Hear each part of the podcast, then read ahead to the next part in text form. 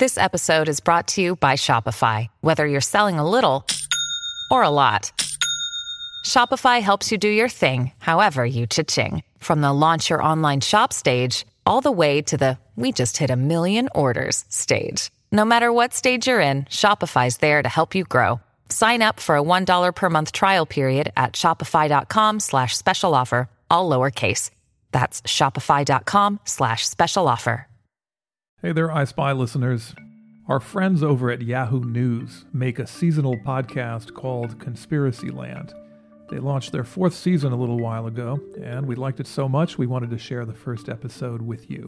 The show looks at the strange symptoms that afflicted U.S. spies and diplomats in Havana and in other places beginning in 2016, and tries to separate fact from fiction, or fact from conspiracies. Episode 1 is called A Broken Heart. If you like it, you can find the other episodes in all the usual places. This is Conspiracyland, Season 4, Episode 1. Enjoy the show.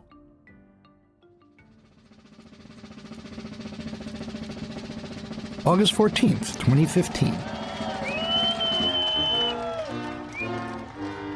The American flag is raised over the U.S. Embassy in Havana, Cuba, reopened after more than half a century in a ceremony led by then Secretary of State John Kerry.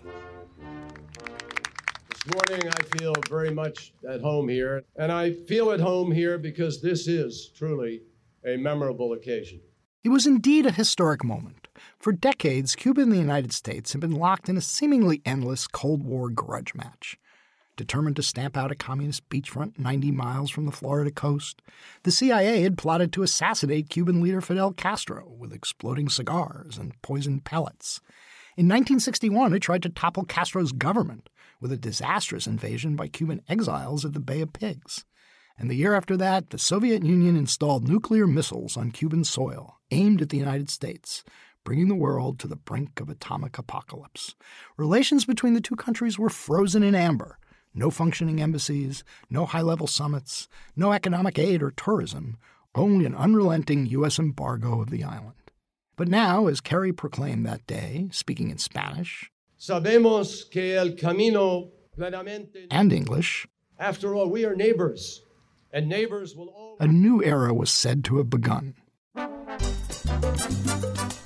President Barack Obama underscored the point seven months later when he too visited Cuba, the first president to do so since Calvin Coolidge, meeting with Raul Castro, attending a Cuban baseball game, and addressing the Cuban people in a nationwide TV address, as well as his own pep talk to the newly reopened embassy staff.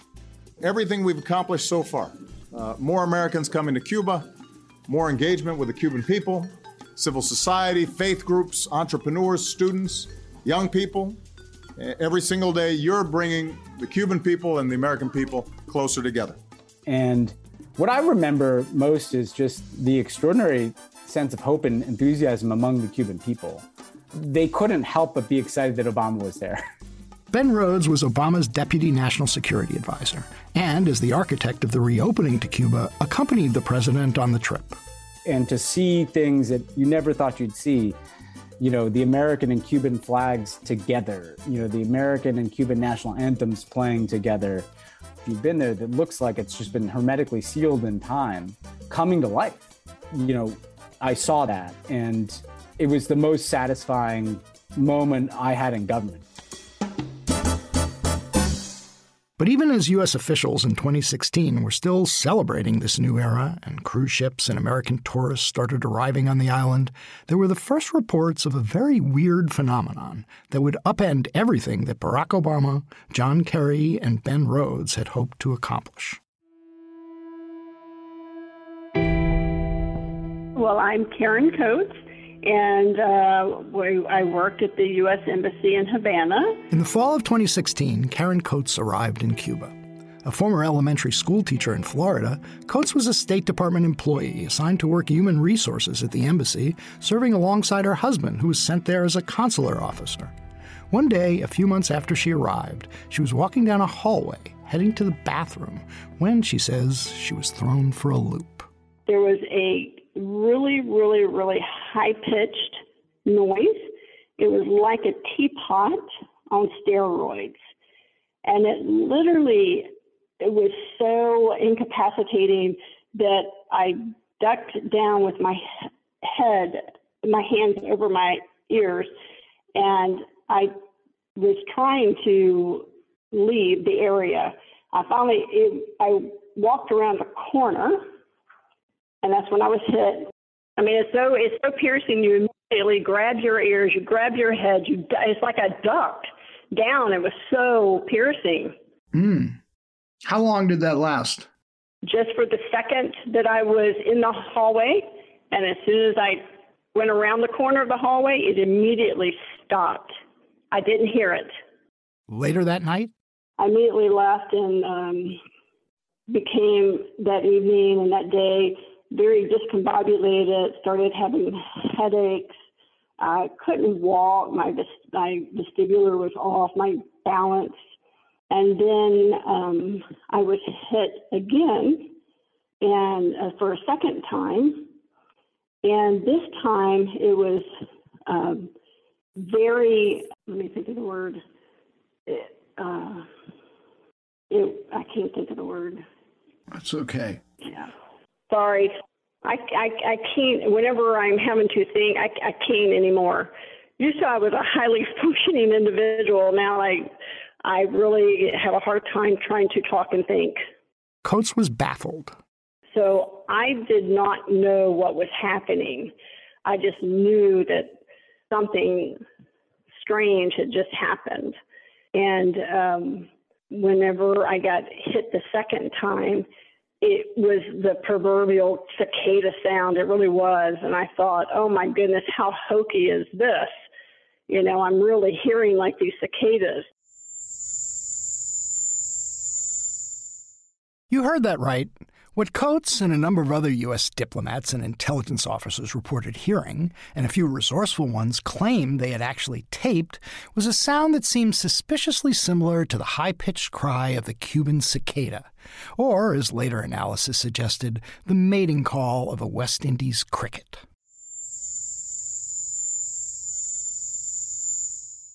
The first time it was not, it was just such a loud, high piercing noise but the second time I was hit with the cicadas, all of a sudden I had this massive pressure in my face where it felt like my face was literally going to blow out. Did it feel like that the pressure was from the outside in or from the inside out? It was from the inside out.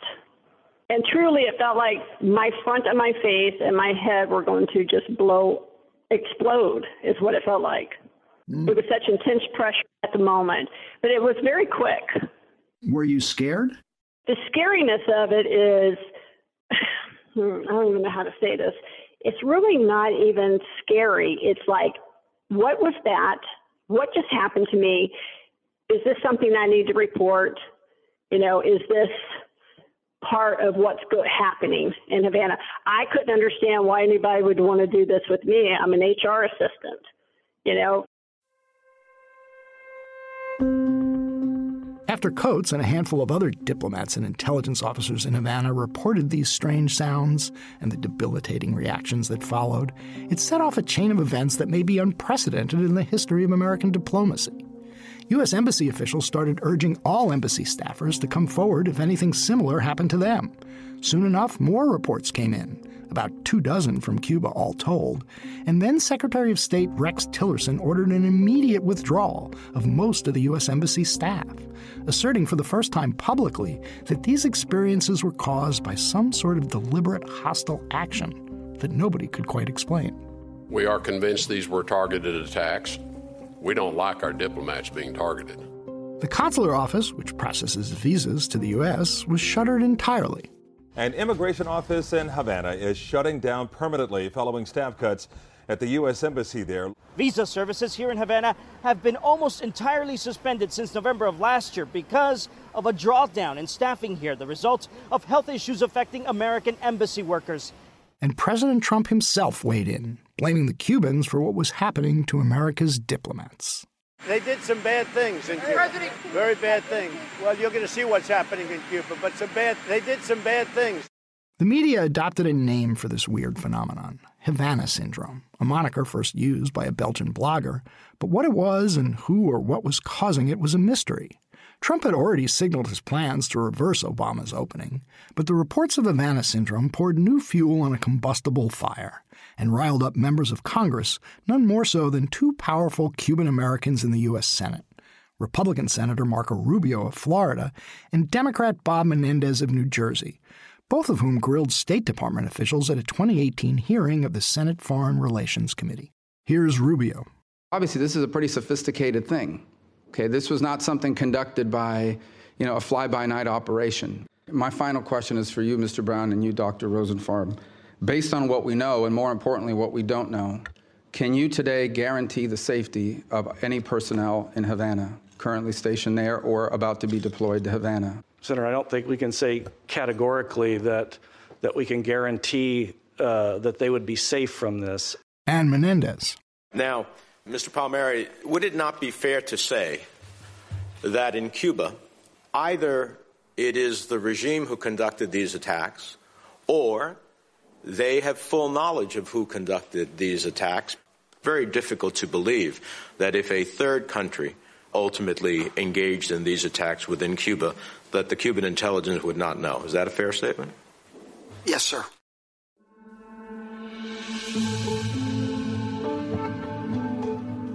My name is Michael Isikoff, and I'm the host of Conspiracy Land. In the first two seasons of this podcast, we tracked how baseless conspiracy theories got wide traction on social media. One involving the death of a Democratic National Committee staffer, the other claims by Donald Trump that a media critic had been implicated in a murder. In the third season, we explored a real life conspiracy, a plot by Saudi officials to assassinate their country's most prominent journalist, and the efforts by the Trump White House to cover it up. But this season is a bit different. We'll be dealing here with what are effectively two dueling conspiracy theories, each of them with varying degrees of plausibility depending on who you ask, but with scant hard evidence to back either of them up. One is what Tillerson, Trump, Rubio, and Menendez all alleged in those clips you just heard that what happened to U.S. Embassy employees in Havana, like Karen Coates, was the result of a directed energy attack from a super secret weapon deployed by a hostile foreign power, which U.S. intelligence officials theorized was most likely the Cubans' close ally, the Russian government of Vladimir Putin. The other is that nothing happened at all that the accounts of Karen Coates and other U.S. diplomats and intelligence officers are the result of excessive stress, pre existing conditions, and the power of suggestion, what the scientists call a psychogenic illness or disorder. In plain English, argues Robert Bartholomew, a lecturer on psychological medicine at the University of Auckland, it's a case of mass hysteria, not unlike the accounts of widespread sorcery during the Salem witch trials in the 17th century, or the plague of fainting among wealthy women in Austria during the late 19th or early 20th centuries, attracting the attention of Sigmund Freud. I mean, in Salem, Massachusetts in 1692, if somebody came to your house and you had a headache and maybe your cat died, you could accuse somebody of witchcraft, right? It's because of the mindset and the environment and the backdrop. Well, you got something similar going on with Havana syndrome now. You got people suffering a mass psychogenic illness, but you've also got a lot of people who don't have mass psychogenic illness who've been told to be on the alert for anomalous health incidents. And then they wake up in the morning, have a headache, a bit nauseous, and they hear some sound in the background and they assume that they've been attacked by some sonic or microwave weapon and that they have Havana syndrome. As you'll hear, there are arguments for and against each of these theories, with, to put it mildly, no clear consensus among the scientific community, only a flurry of government reports that contradict each other. But we can be definitive about one point to start off. The phrase Havana syndrome is faulty labeling. The reports of strange sounds and crippling after effects to the body and brain may have started in Havana, but they quickly spread to diplomats and intelligence officers serving all over the world in China, in Russia, in Austria, in Colombia, and Vietnam, more than 1,100 overall, and in a couple of occasions, even among officials working in the White House. But it was only from Cuba that the U.S. government withdrew its diplomats, and alone among the governments in the world, it was only the Cuban government that U.S. officials and members of Congress sought to hold responsible, even though, by the most generous accounting, the reports of U.S. officials afflicted with Havana syndrome who served in Cuba is barely 2% of the total. The combination of the Havana Syndrome shutdowns and the reimposition of U.S. sanctions has had a devastating impact on the Cuban economy, leading to shortages of medicine, milk, and food, historic protests, and a surge of Cubans showing up at the southwest border. It's a harsh new policy that began under Donald Trump, and yet oddly, with little fanfare and no blowback, it has for the most part been continued, and, until very recently, even tightened under President Joe Biden. Whatever the ultimate verdict is on Havana syndrome, and you'll hear more about what we've discovered in a later episode, one thing seems clear. The real, if still mysterious, health ailments experienced by American diplomats and spies was turned into a political trigger. And, as you'll hear now, helped hurl U.S. Cuba relations back in time to the dark days of the Cold War. Episode 1 A Broken Heart.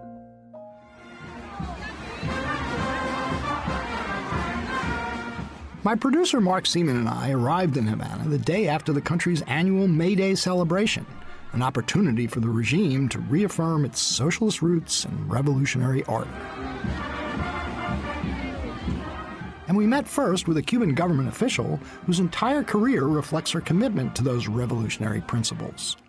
Well, my name is Johanna Ruth Tablada de la Torre. You know, Latin names are long. I am. Deputy General Director for U.S. at the Foreign Affairs Ministry in Cuba. Tablada has been the point person for Cuban dealings with the United States, as limited as they've been for nearly three decades. And when I asked her about the health problems of U.S. diplomats who served in Cuba, she offered up a conspiracy theory of her own. What is the Cuban government's view of what happened? Our view is that there was combination probably of things. First, normal disease were prematurely treated normal as disease, normal in, normal health episodes mm-hmm. were prematurely out of political motivations treated as something else. That's that's our hypothesis. There was uh, remember that if a month Trump became the new president of the United States with a very serious commitment of reverse whatever Obama and President Raul Castro improved in, and it was a lot, in terms of relation. The, you have to think in what was the, um, the ambiance, the environment in the two countries. We were receiving more than 100 planes per week in Havana from different cities of U.S cruise ship visitors. More than 300 universities had uh, agreements with Havana universities. There were 1.3 million people coming from US to Cuba annually, together, Cuban Americans and Americans.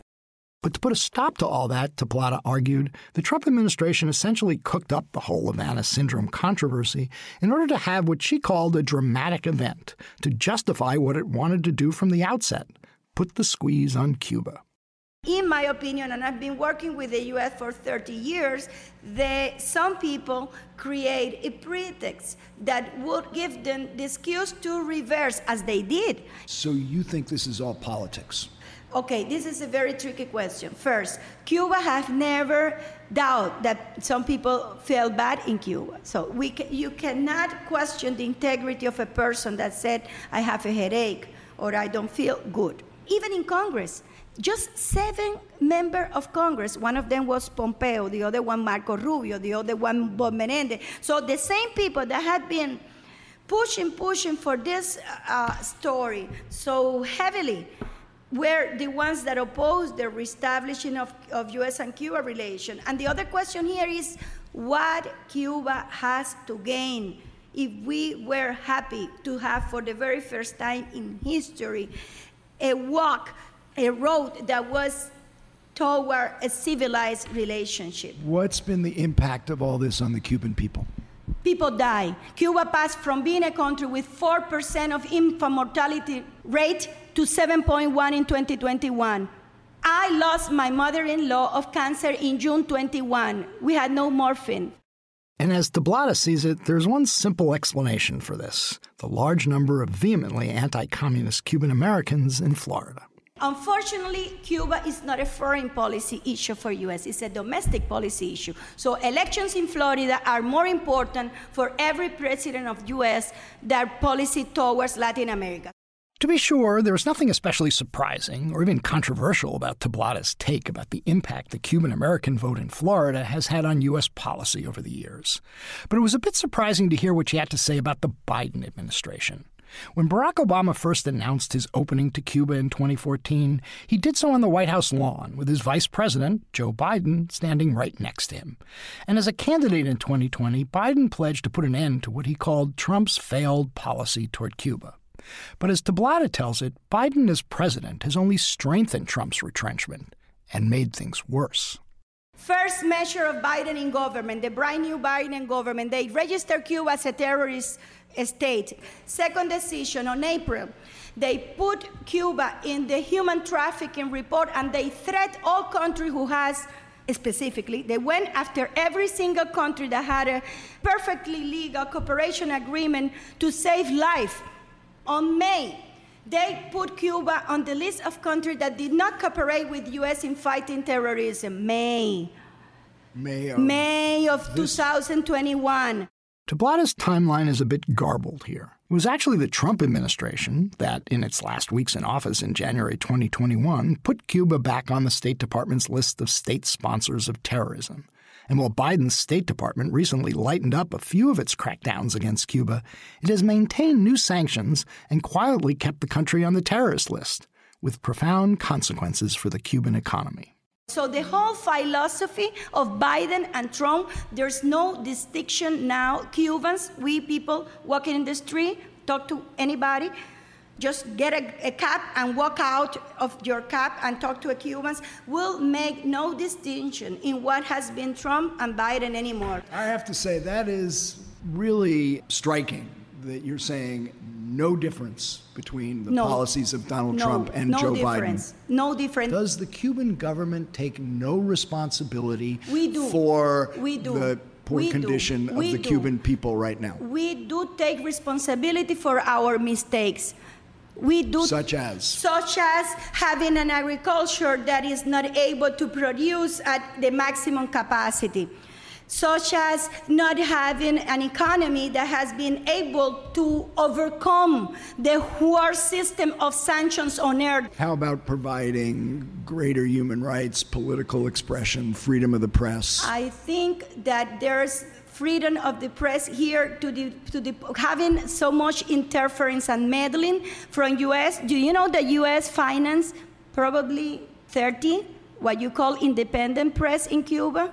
that are not in jail and they finance on the payroll of the State Department. So when US, when you, you tell me that Cuba is the most repressive country in Latin America and it deserves the treatment that US is giving us, I'm, I'm gonna have, I have to doubt of your ability to recognize what's going on everywhere, including in US. You are clearly very passionate about the Unfortunately, that's why I'm going to quit uh, government and no, I'm no. going to call. I'm going to start a beauty parlor.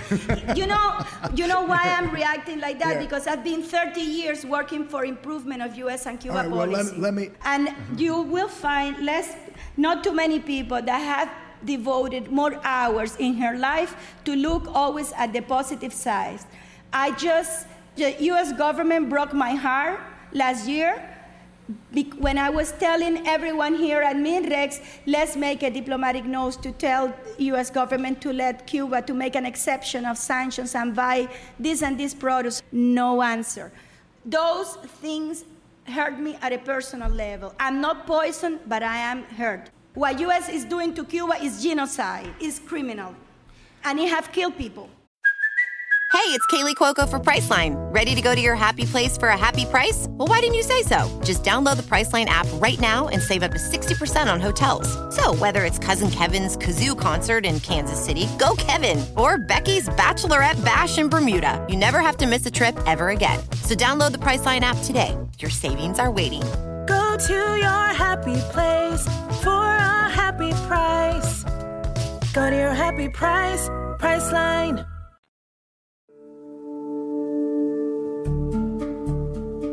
It was pretty apparent during our week long stay in Cuba that the country is suffering, a visible difference from when I last visited the island in 2015. Walk down the streets of Havana and you see piles of rubble, shuttered storefronts, and abandoned buildings. The citizens we spoke to complained about shortages in ration cards. The peso on the black market is worth little more than four U.S. pennies. And Cubans are lining up every day outside the Panamanian embassy to get visas on that country's airline to fly to Nicaragua and then make their way north to the U.S. border, with over 177,000 arriving in this fiscal year alone, more than the 1980 Mariel boat lift. But there is a big gap between Tablada's account, blaming all the country's problems on the United States and its claims about Havana syndrome, and how a sizable chunk of Cuban citizens see matters, as was painfully evident during a seismic event that rocked the island in the summer of 2021. On the morning of July 11th last year, thousands of Cubans, apparently inspired by a popular new Twitter message, hashtag SOSCuba, took to the streets throughout the island to protest economic conditions. Juan Manuel Moreno, an independent journalist and anti regime activist, rushed to one site where the protesters had gathered the Granma Memorial, housing the rickety cabin cruiser that Fidel Castro brought his band of 81 guerrillas back to the island from Mexico in 1956, launching the Cuban Revolution. Upon arrival at the memorial, Moreno was struck by what he saw hundreds of young Cubans shouting Libre, freedom, young people with no memory of Castro's rise to power and the revolutionary idealism that once propelled him. According to what we see there, 90% of the protesters did not exceed 35 years of age. This means that there were two, three generations that were not committed to the so called generation of the revolution. The young people, at least the ones that I work with closely, only asked for freedom. It was freedom, freedom, freedom. Simply for asking for freedom and asking for the cessation of the dictatorial scheme, they were violently repressed. Meeting with Moreno was no easy feat to pull off. Neither he nor I wanted to conduct the interview at the state owned Nacional Hotel where we were staying. State surveillance there is assumed. So he took us to his home, sidestepping children and dogs scattered in a collective neighborhood courtyard, but first scouting the area to make sure there were no government agents lurking in the shadows.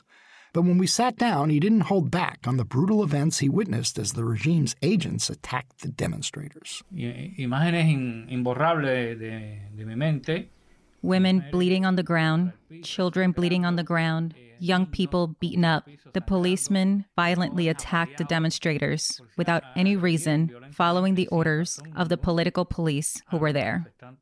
Hitting with everything they had in their hands sticks with the handles of the guns, shooting rubber bullets, As the clashes turned increasingly violent, Cuba's president, Miguel Diaz Canel, took to the airwaves and blamed the demonstrations on U.S. funded agitators. He exhorted all true Cuban revolutionaries to resist this new threat to the country, ending with a chilling call to action. The combat order has been given, Canel said. Moreno was clearly taking a risk by talking to us. He and his wife, a fellow human rights activist, told me how they are constantly harassed by Cuban authorities. He's been arrested multiple times. On other occasions, they're ordered to stay inside their home for days at a time, a form of house arrest. Are you afraid of what the government might do to you? Siempre. Always. But the need to generate and give a future to my children and the new generation overcomes the fear. Meeting with Moreno is a reminder that Cuba remains what it has pretty much always been since Castro seized power in 1959 a communist dictatorship that does not tolerate dissent. And like the reports of Havana syndrome, it complicated whatever plans Biden administration officials may have once had of improving relations. Cuban authorities rounded up and arrested 1,400 protesters that day. Some 700 remain behind bars, and more than 500 have been convicted, some of serious crimes, receiving sentences of up to 30 years in jail. The Biden administration responded by imposing new sanctions on Cuban officials, targeting the chief of Cuba's Interior Ministry responsible for the crackdowns under a U.S. law, the Magnitsky Act, originally passed to target human rights abusers in Russia. Shortly after we left Cuba, the Biden administration announced that it was relaxing some of its harsh restrictions on the country, expanding flights to Havana and restarting a family reunification program, among other steps. But no sooner did it do so than the White House pointedly refused to invite Cuba, along with Nicaragua and Venezuela, to a Summit of the Americas conference in Los Angeles hosted by President Biden, even though the Cubans had been invited to such summits in the past. It was a stinging rebuke to the Cuban government and prompted a boycott of the summit by Mexican President Andres Manuel Lopez Obrador, as well as the leaders of Bolivia, Guatemala, and Honduras. Disappointed doesn't begin to scratch the surface of how I feel about the Biden Cuba policy. Nobody is more dejected about the way things have played out than Ben Rhodes, the former Obama aide who had personally negotiated the reopening to that country. I'm very passionate about it, and I'm passionate about it because my biggest regret is I let I led these people on. You know, the Cuban government made an agreement with me based on the idea that they could trust that we would keep our agreement. We deposited our agreements at the Vatican. Like I told the Pope, America would keep this agreement, right? So number one, I'm passionate because they broke my word.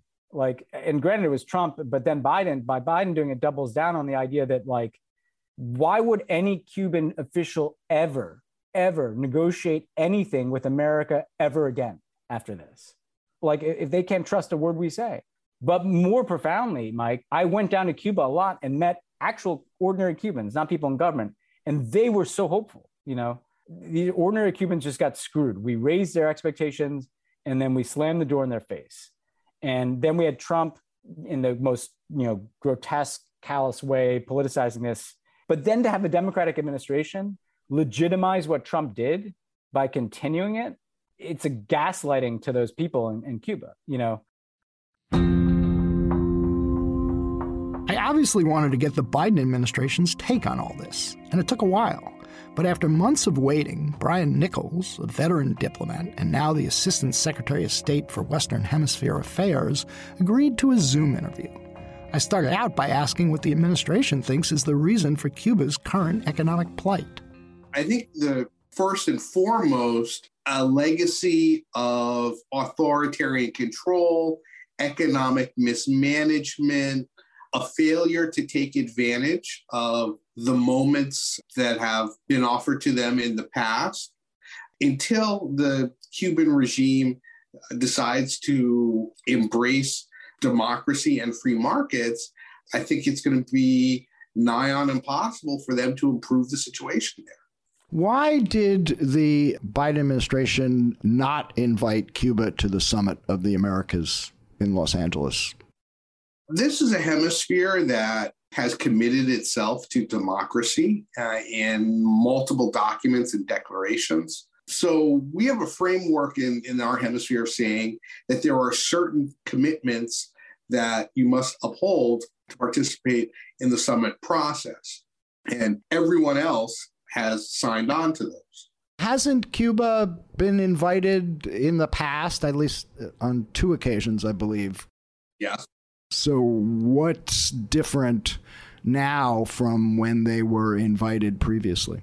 Well, the shortest answer is the United States is the host, and it's taking place in the United States. The host has wide latitude to determine whom they will invite. President Biden is staunchly committed to the defense of human rights around the world. And the actions of the Cuban regime to violently repress peaceful protesters a year ago also gave a clear signal that this was a government not interested in change, dialogue, reform in a serious way. There was, to say the least, more than a little irony in Nichols' explanation. The interview took place the same week that President Biden was traveling to Saudi Arabia, where he fist bumped Crown Prince Mohammed bin Salman, the de facto leader of a country every bit as repressive as the Cuban regime. Not to mention the prince's direct role in the brutal assassination of the journalist Jamal Khashoggi. But then again, Saudi Arabia has gushes of oil, Cuba does not. As for Havana syndrome, I asked Nichols about the claims by Senator Menendez at that Senate hearing we played earlier that the presumed attacks on U.S. diplomats and intelligence officers in Cuba couldn't have happened without the knowledge, if not the actual participation, of the Cuban intelligence service. So, with regard to anomalous health incidents, you know, those who have studied them have not identified any outside causality with regard to anomalous health incidents. So you have no evidence that the Cuban government was in any way involved. We have not identified any outside causality in any anomalous health incidents. Why is this still called Havana syndrome? I, am not saying it, you're saying it. But, Fair, would you agree that the phrase Havana syndrome is a misnomer? Well, you know, I don't think that is uh, certainly uh, with the benefit of the knowledge that we have today, no, that's not an appropriate term. Let's put a pin on those last several comments by Nichols. They're pretty significant, and we're going to come back to them later in this series. The breakdown in U.S. relations with Cuba leaves open the question we started with. What really did happen to Karen Coates and the other diplomats and intelligence officers who reported hearing those strange sounds in Havana? Coates's distress from the experience didn't go away. In the weeks and months after those cicadas or horny crickets were ringing in her ears, things only got worse and put her job at risk. My boss is like, "What's the matter with you?" You know, because I'm I was just very discombobulated. I couldn't remember anything, and I was having to write notes for everything. And you know, I'm I'm one that is attention to detail is everything in human resources. And I was even to the part where you know I would have to write something and then go back and look at it again numerous times before you know I felt like I could understand it, and I, I couldn't really type on the computer. Uh, my eyes were very sensitive. I was nauseated, had headaches. So this was all, it was pretty serious. Coates was medevaced out of Cuba, first for treatment in Miami and then to the University of Pennsylvania in Philadelphia, where she spent seven months for evaluation and treatment. It helped up to a point.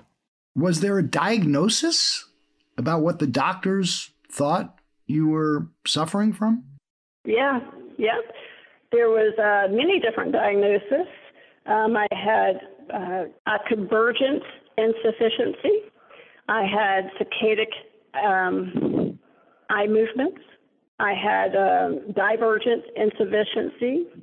I had unspecified intracranial injury without loss of consciousness, which is a TBI.